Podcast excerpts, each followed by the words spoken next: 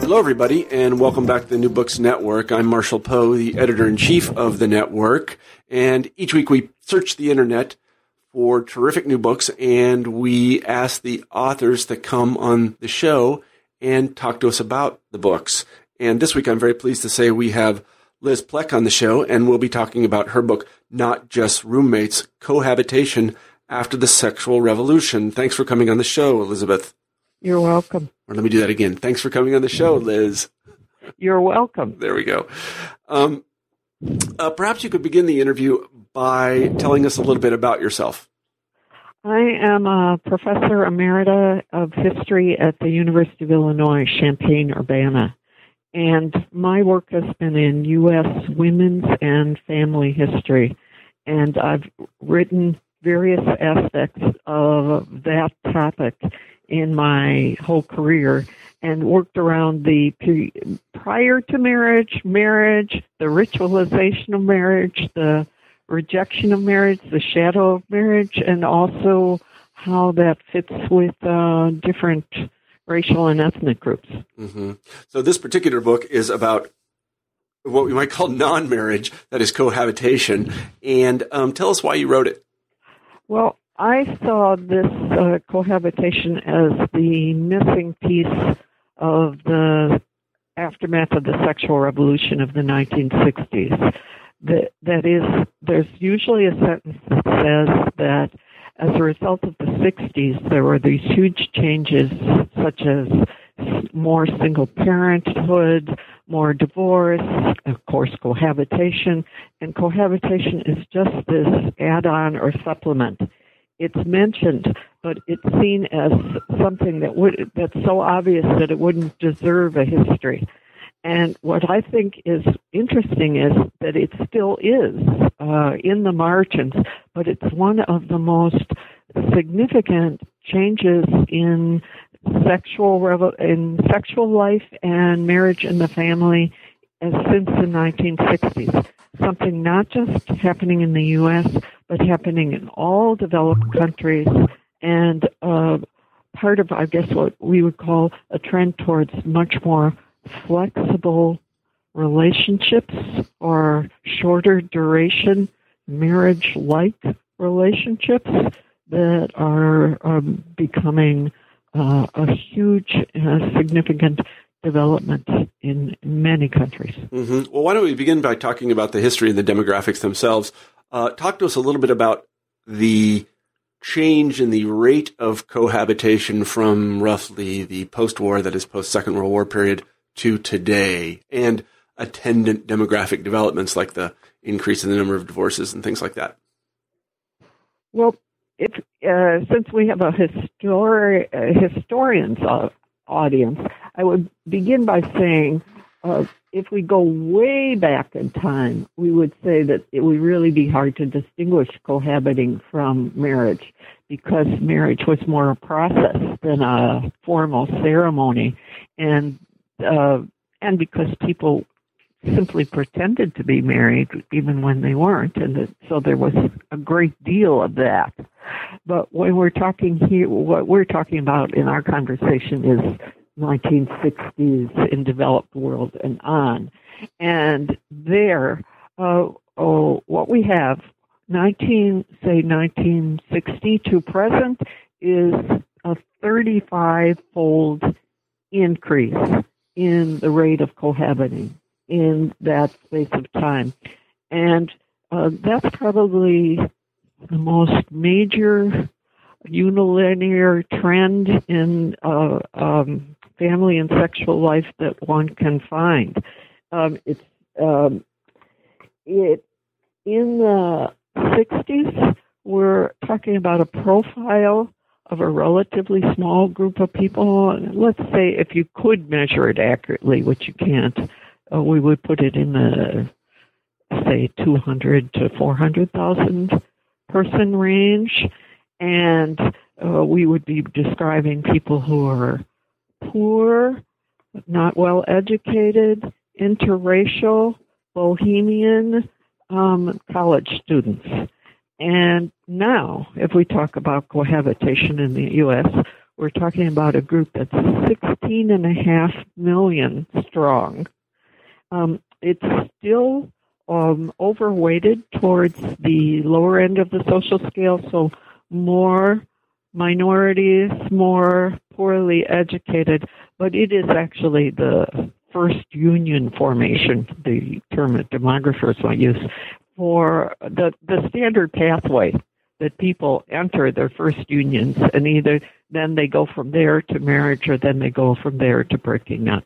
Mm-hmm. And uh, the other development that is absolutely huge, forty percent of all households today of cohabitors are child-rearing units, whereas uh, when we're talking about the sixties, people have in mind a lot, a lot of uh, couples who don't have kids at all.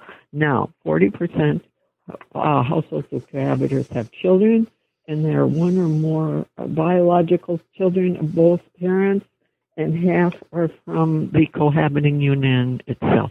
Mm-hmm, mm-hmm, I see. So would it be correct to say that prior to, say, nineteen, let's pick an arbitrary date, nineteen seventy-ish, that the norm was not to cohabitate before marriage, and after nineteen, again, we'll pick an arbitrary date, eighty-five or ninety, it became the norm to cohabitate before marriage? I would say if we, we would just add in there a middle class, for middle class, the ideal and the standard was you did not do this. And eighties, and if you did, you lied about it. Mm-hmm. And from the eighties and nineties, you did it, and you didn't lie to about it, or you didn't have to, and parents didn't expect you to lie. And I'd say the the parentheses around there is there are some groups where it's still necessary to lie and conceal. But on the whole, we're talking about the standard for the society. That's, mm-hmm. that's a huge shift. Mm-hmm, I see. So now the most difficult question, I suppose, and that is why the rise of cohabitation? I suppose we could talk about that for about a week, but let's try to boil it down.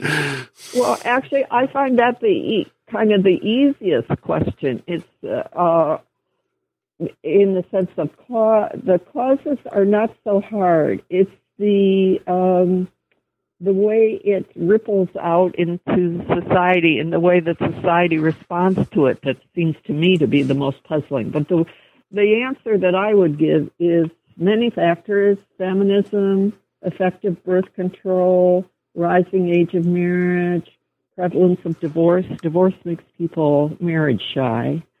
Decline of religious morality that says that you don't have to wait until marriage to have sexual intercourse.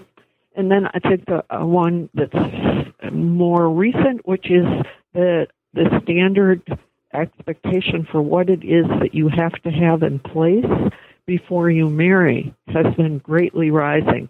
And that, uh, th- this is, brings in my previous work, which is not only is it what you have to have in place in terms of a bank account or a job, but also the standard of what you're, you want in terms of a wedding ritual has risen so greatly that people delay.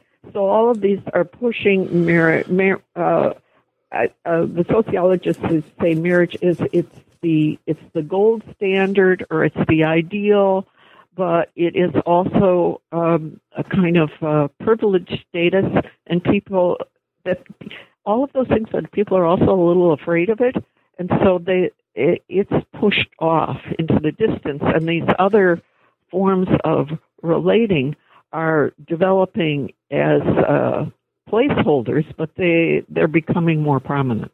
Yeah. So would it be correct to say, you know, I'm thinking about a cocktail party conversation or a elevator conversation that um, I guess what we'd call the decline of marriage and the rise of cohabitation is a result of people being scared of making a commitment?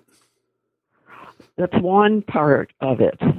Certainly one part of it. And the, uh, part of what they're scared of is uh, they have divorced or they are children of divorce, and they know that there is something to be feared about the married state.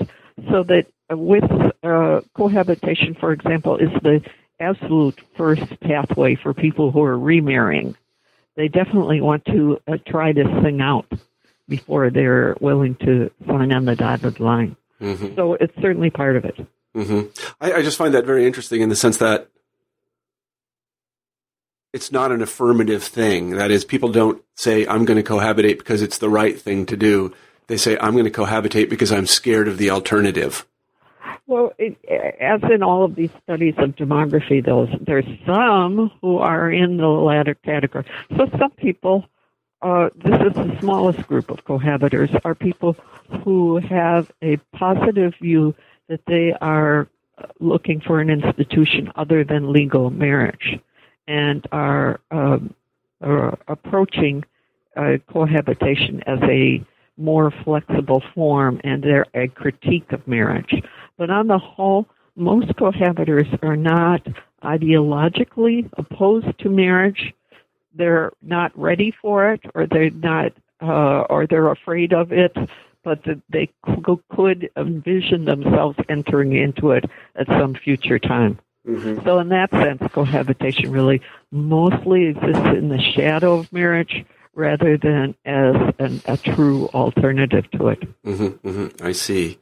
So talk to us just a little bit about the ways in which people who are cohabiting um, are discriminated against. And again, I'm a little bit mindful of the terminology here because I guess I'm not sure that the promotion of marriage is the same as discrimination against cohabitors. Um, in the book, you say that it is. I'm not. I'm not quite clear on that, but but you can talk about it a little bit. Go ahead. Well, um, here's an example of it. Um, in uh, nineteen sixty, well, this is uh, okay. One one definition of being second-class citizen or uh, is being denied the right to vote. So, uh, in nineteen sixty. Louisiana passed a constitutional amendment that disenfranchised anyone who had lived in a common law marriage mm-hmm. within five years of applying to vote.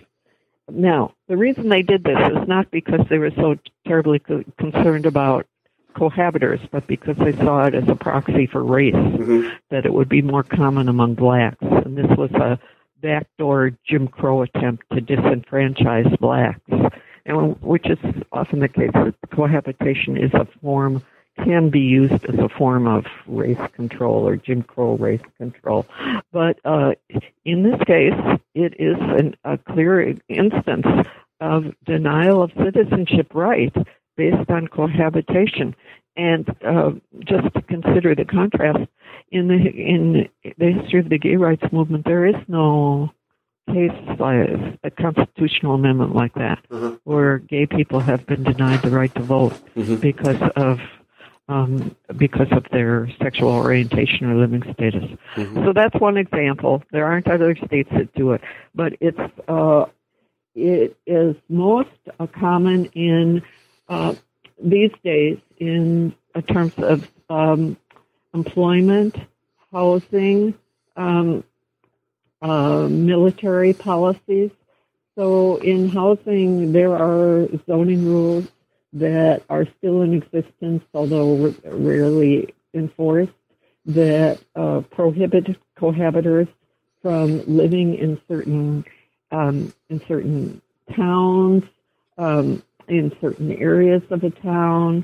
There are no protections for employment discrimination against people who cohabit. Um, there are three states, in all these three states, the law is no longer enforced, or it's still on the books that someone, that cohabitation is a crime. Um, last person to be arrested for the crime of cohabitation, I think, was probably two thousand three. There are people today who are arrested for adultery. Um, uh, you can punch and punch up this information on the web, you'll find a, a two thousand thirteen arrest in Florida for adultery. Um, cohabitors cannot sponsor their partners for immigration purposes. Cohabitors in the military, prohibited from living on base housing, many other benefits. Um, cohabitors in the U S are the most likely group by marital status. Uh, straight cohabitors to lack health insurance. thirty percent of straight cohabitors do not have have help in church. Mm-hmm. So I, I guess one, I guess, well, let's let's turn the question around. Why, why are uh, why do does the United States promote marriage, and why has it? Well, uh, in answering the question, it, I think it, um, you you have to say this is not a recent phenomena of, in the U S. It's actually a very strong um, tradition in the United States. In fact, I would say that it's it's one of the traditions that makes the United States what it is, which is it's, it's a highly religious country where uh, it, it has a formal separation of church and state, but informally it uses religious morality as a principle for um, provide, for providing social benefits and for dividing and controlling the population, and that that has remained uh, the case up to the present day. And in fact, whereas you could say that this was also a tradition in many other countries, you find that uh, many of these developed countries gradually chip away at their, their tradition.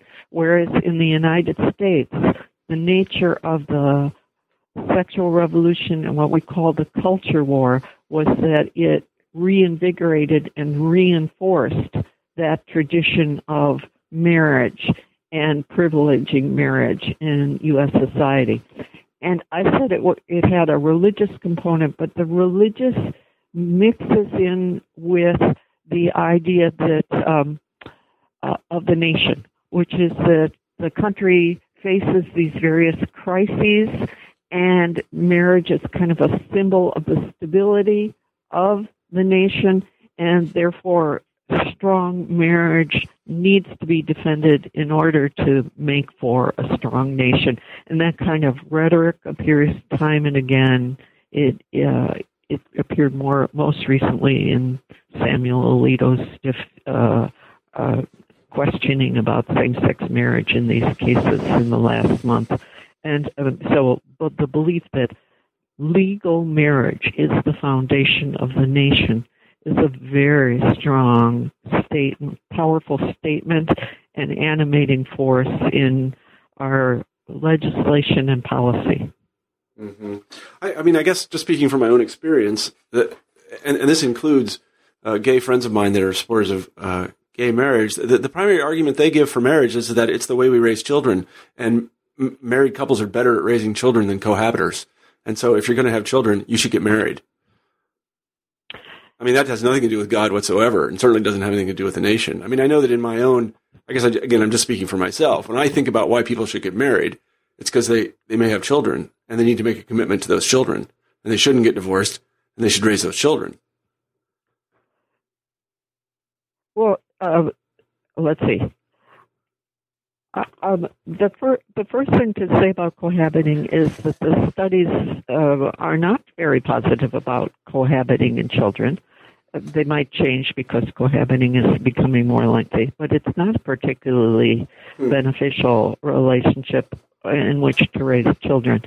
And um, that's not, uh, that doesn't weaken the arguments about uh, state state involvement. It actually strengthens them, which is that we have a way of living among sixteen and a half million people that is growing stronger, with uh, millions of children in it, in which the basic uh, social provisions are denied these children, and because of the way that we um, dra- draw a dividing line around marriage.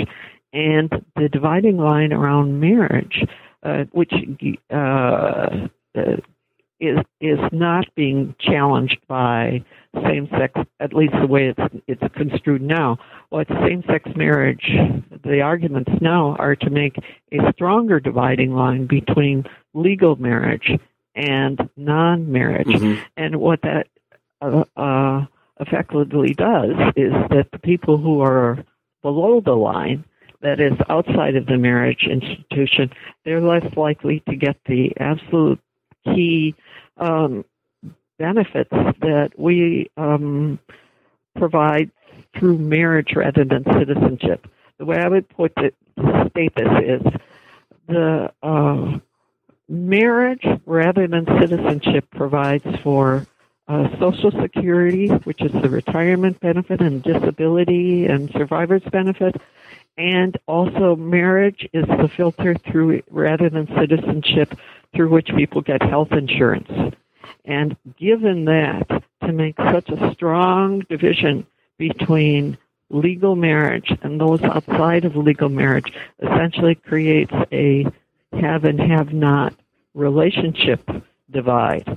And in these other countries that would be um, the, the examples of all the Scandinavian countries and France and Holland, et cetera, they make fewer distinctions between the married and non-married in terms of those things and benefits and tax status, et cetera. And they instead they they divide it as uh, couples who are together for a certain period of time or when they were as a child. And so that if we were really committed to children, we would look at the minimum standard of living necessary for children, irregardless of the um, formal legal status of the situation in which they are raised.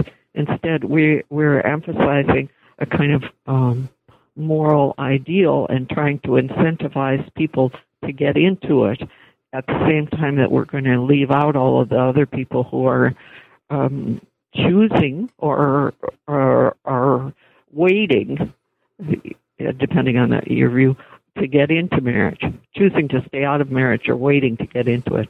Mm-hmm. I mean, one thing that immediately occurs to me, though, is uh, it seems like marriage is all upside and no downside, so it would seem to me somebody who's a critic of cohabitation would say, well, just get married. What's the penalty? There's no penalty.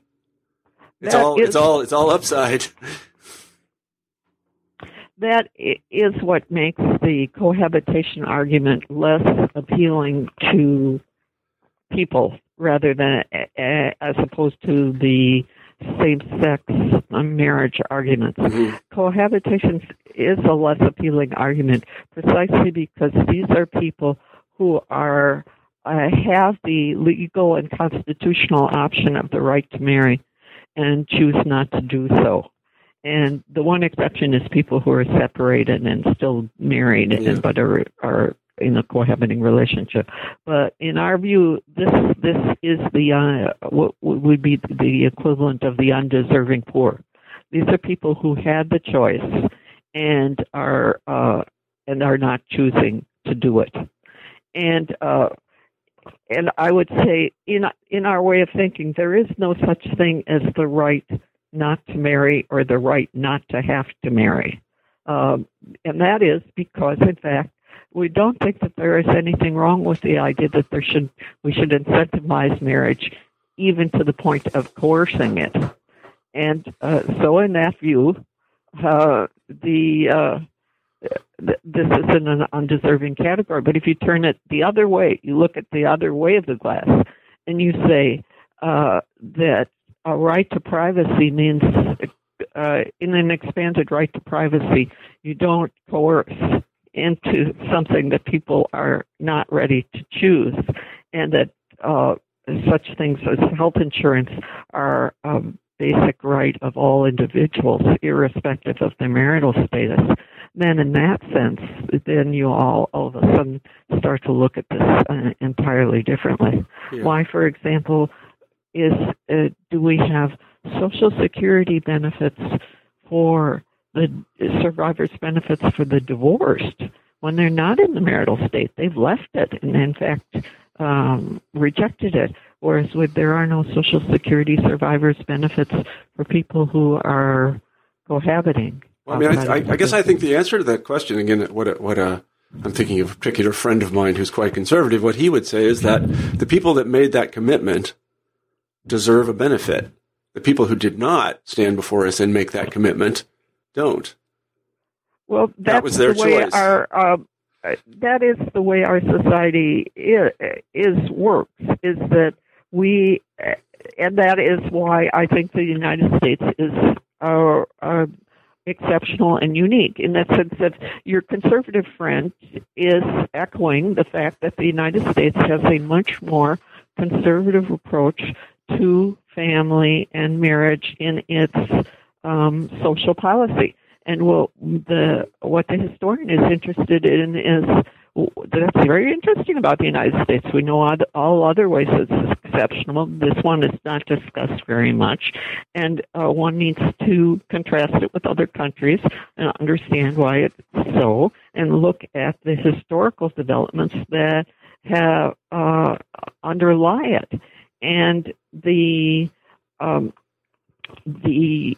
puzzling feature about it is that it exist this phenomena of the, the and marriage is tremendously incentivized in terms and promoted in terms of state policy and and ideas is that it exists at the same time that uh, sexual revolution has been taking place in the United States as in many other developed countries, and that the acceptance of cohabitation has has uh, increased dramatically with the idea that there's very little personal stigma attached to cohabitation anymore. So that it, the phenomena itself has not been stopped or impeded in any way, but it's the law and policy that are tremendously out of sync with the actual development. And that is what uh, is um, different about the United States, you, the United States of Canada, or Holland, or France, or Scandinavia. Mm-hmm. Um, one of the things I was interested to learn in your book, and also this occurred to me while I was reading it, though, is that um, you know, in the United States, I think marriage is a very healthy institution. It's, you're right; it is somewhat in decline, but in, in comparison to other places I've lived, and particularly in Western Europe, and also in Eastern Europe and the Soviet Union, uh, where marriage is uh, much more of a kind of a I don't know what to call it. It doesn't happen as often, and children are often born out of wedlock there, and no one seems to be bothered by it. Is, uh, and again, this is an argument that a conservative might make, is that those places have a real problem because their birth rates are declining. In the United States, this is not true anymore. Uh, people are encouraged to get married by the state, and they're also encouraged to have children. Now, this isn't to say that, of course, they aren't encouraged to have children in France. They are. I have a friend that lives in France. They'll pay you to have children. They still don't have children. So, um, I mean, it seems to me that the people that argue that marriage and the promotion of childbearing within marriage is good for the republic have, uh, in the comparative frame, have uh, have a point.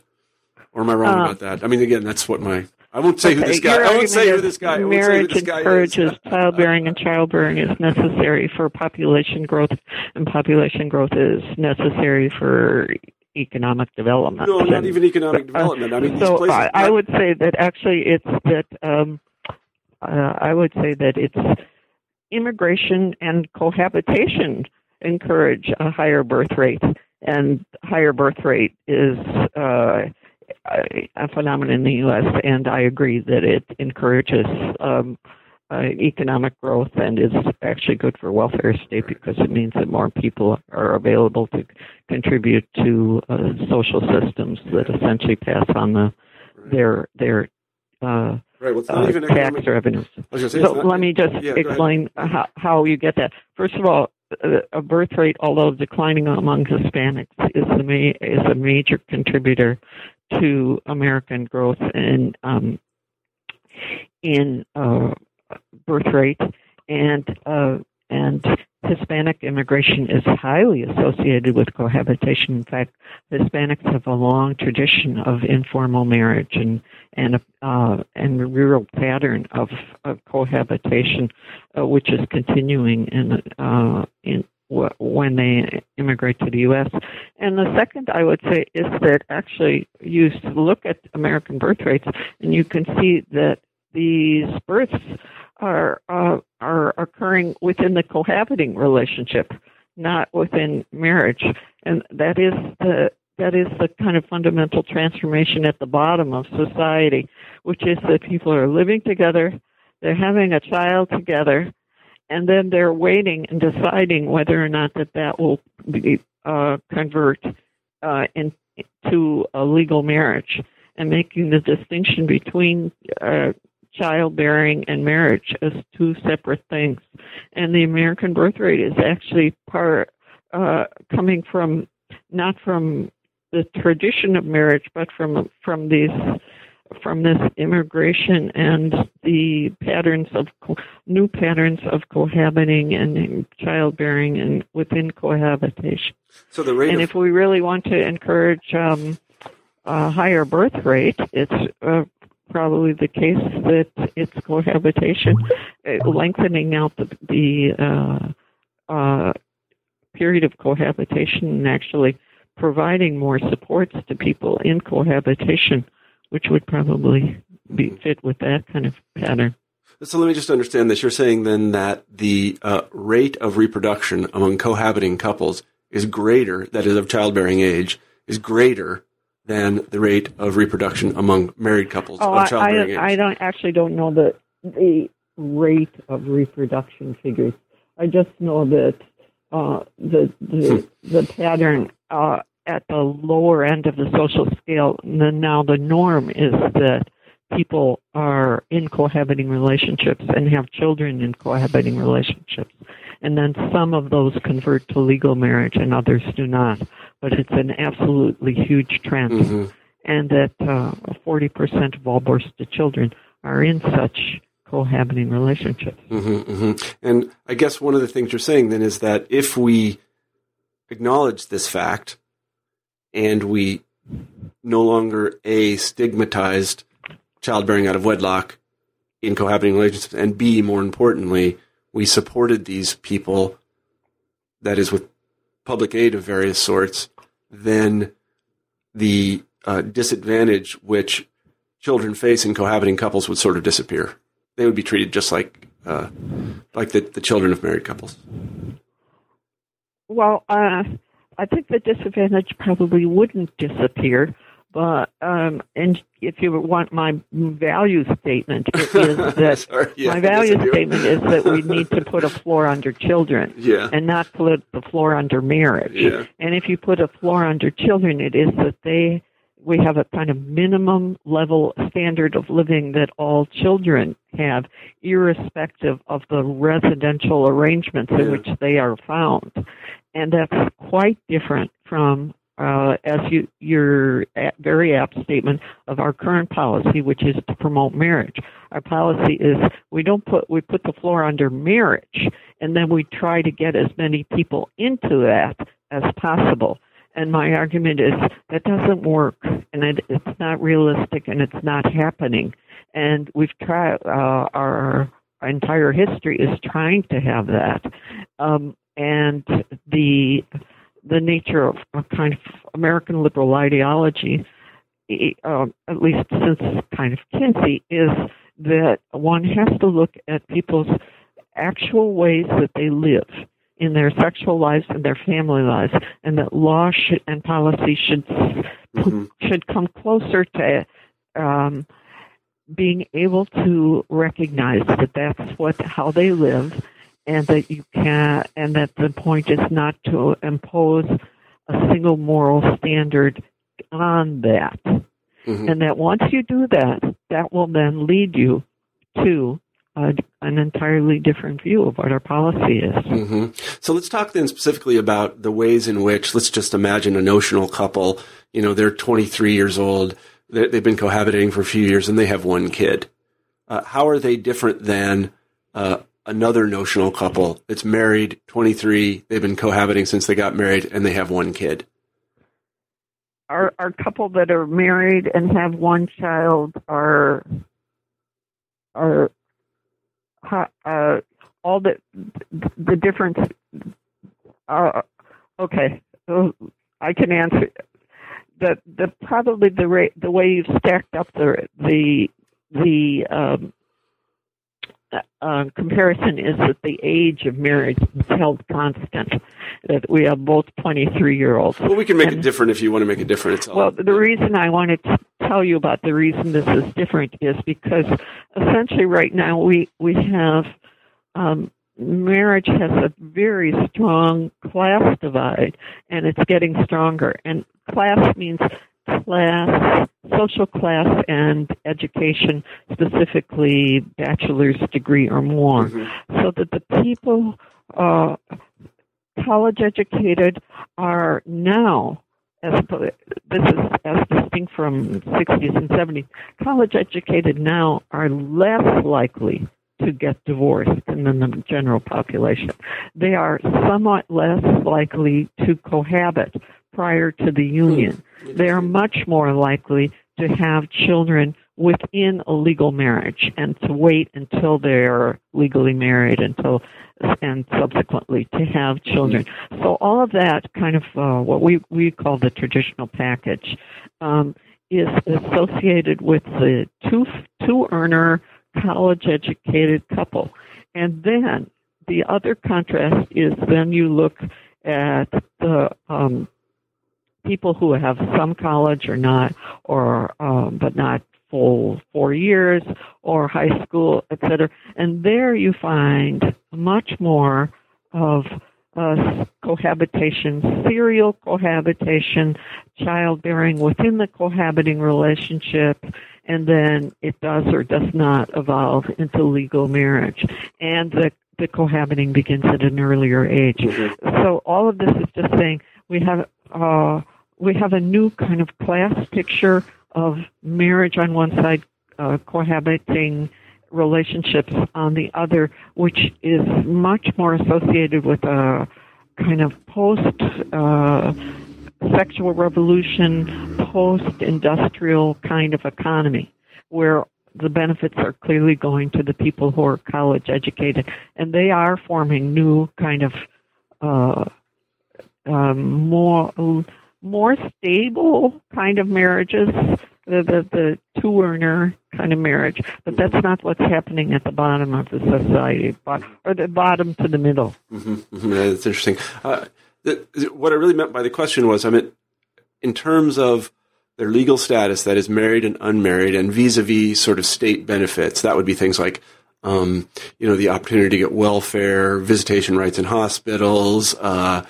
y- you know, uh, tax credits, things like this. What differentiates the married from the unmarried couple? Because your thesis, as I understand it, is that the unmarried couple is at a disadvantage in terms of state benefits. Um, well, the uh, the most the clearest one is if the these people's uh, um, if one of these two people dies in the relationship and they have been employed with Social mm-hmm. Security, mm-hmm. then the uh, the woman in the relationship gets no Social Security survivor's benefit, and that's because she was not legally married. So the kid will receive something, but the but the uh, woman will not, and she is most likely to be the caretaker for the child. Mm-hmm. Uh, moreover, yes, hospitals would have um, hospitals vary in their rules, but she would not have had a uh, a legal right to visit the um, um, the, the partner in in the hospital. Um, and uh, as I said, the most important is that the uh, these are people who are much more likely, unless they have an enlightened employer with domestic partnership benefits, they're much more likely to be uh, not have dependent health insurance for the um, uh, dependent partner. Mm-hmm. And I, I guess, um, and again, this is asking you to speculate a little bit, because, but it's very interesting. I mean, I do, this is what you say is very convincing, and it, it, it is certainly consistent with my own experience. The people I know uh, who are in stable long-term relationships with kids are college educated. And um, the people that I know who are not, are not. And uh, they, they, I happen by another connection to know a lot of, um, a lot of uh, young women who are single mothers. Uh, it has to do with some um, volunteer work I do. Uh, and they they are uniformly not college graduates. Uh, that's quite true. And they also are uniformly without um, um, the support of the fathers of the children.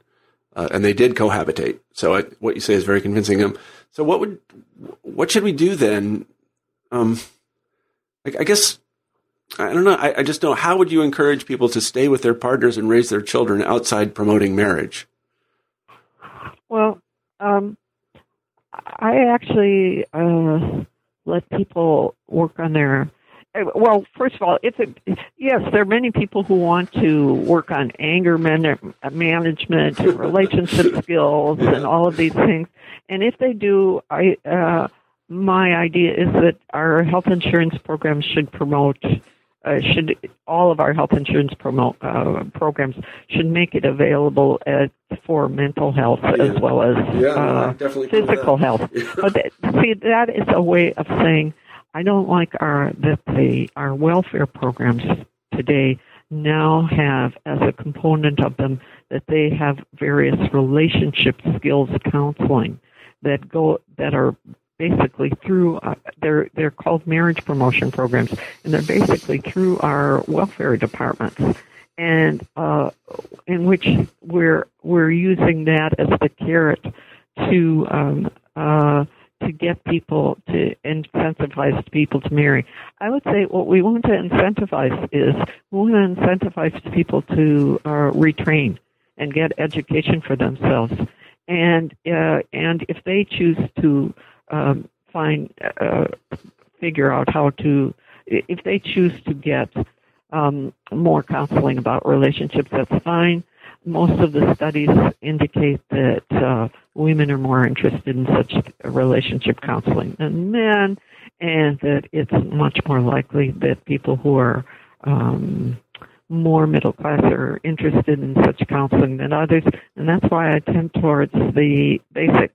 In our society, we have a tremendous emphasis on the uh, value that increased training and education gives you in terms of the labor market. It's not working for everybody, even even our college educated today, but it's definitely at the bottom. Uh, the opposite is definitely the case, that less education is a real detriment in terms of um, one's success. So I would say oh, uh, instead of putting posters on buses encouraging people to get relationship counseling, uh, we should restore those credits so that people can go back to community college yeah. for training, yeah. and that there should be child care credits that go with that so that people have access to that while they're going back for training. Yeah. Um, so it's a question of... Uh, I, I realize we're cutting back on things, but our, uh, as I said, Uh, my study shows you where have our priorities gone to or been, and they have. There is a tremendous um, privileging of marriage mm-hmm. in the society and its programs. Mm-hmm, mm-hmm. Well, what you say is consistent with my own experience. Again, my um, mother got married very young to my father. My father took off, and my mother was in college at the time when she got married. Quit college, and then uh, she went back to college and finished her degree and became a teacher. And uh, we did just fine after that. so, oh, so it was I the tra- intuited your family. Yeah, it was the training that really saved us. It wasn't any sort of uh, marriage counseling or relationship counseling. It was the school district in Wichita, Kansas, and my mother's degree in uh, uh-huh. English.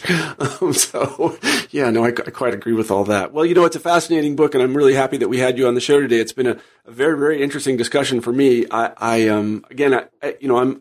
of uh, the generation that lived this, just exactly this transition. I cohabited myself. My parents did not. Um, you know, I have kids. I have no doubt that they will cohabit. Uh, and it's just kind of interesting to see where it all goes. And also, I really like the the emphasis in the book about this these comparisons with other um, developed nations where we also see cohabitation on the rise. The United States is something of an experiment, and we do do things a little bit differently here. I mean, these are hard problems. And mm-hmm. uh, they're not, they're, they admit of no easy solution. I mean, we want to have children uh, raised in a loving and and, and reasonably, um, you know, uh, prosperous environment. And how to get there is uh, anybody's guess. I, you know, I don't know. It's very confusing. So in any event, um, Liz, thanks for being on the show today. We've been um, talking to uh, Liz Pleck about her book, Not Just Roommates, Cohabitation After the Sexual Revolution. Liz, I want to ask you our a traditional final question uh, on the New Books Network, and that is, what are you working on now? What's your next project? Well, I, I tend to cycle around my family history topics, so if I, I let it sit for a while, I go back to it. And my second book was about the history of domestic violence, and so now I'm going back and looking at the new research that's being done about domestic violence in countries other than the developed world, mm. and really reviewing the re- reviewing the recent research, because in those countries you get a different legal system, you have different religious traditions, uh, and um, uh, different patterns that I uh, that really ask us to um, revisit the whole a question of, of the, the cultural context of uh, domestic violence. Mm-hmm. Well, that sounds fascinating. I know, actually, I know a little bit about that as well. And uh, they, they do, do, yeah, it's different over there. It's different in other places than we deal with it. Definitely, it's different. So anyway, that sounds terrific. Again, we've been talking to Liz Pleck about her book, Not Just Roommates, Cohabitation After the Sex- Sexual Revolution. I'm Marshall Poe, the host uh Well, the, the editor-in-chief of the New Books Network. This this particular interview will be posted on lots of channels, which I that's why I didn't say the host of X.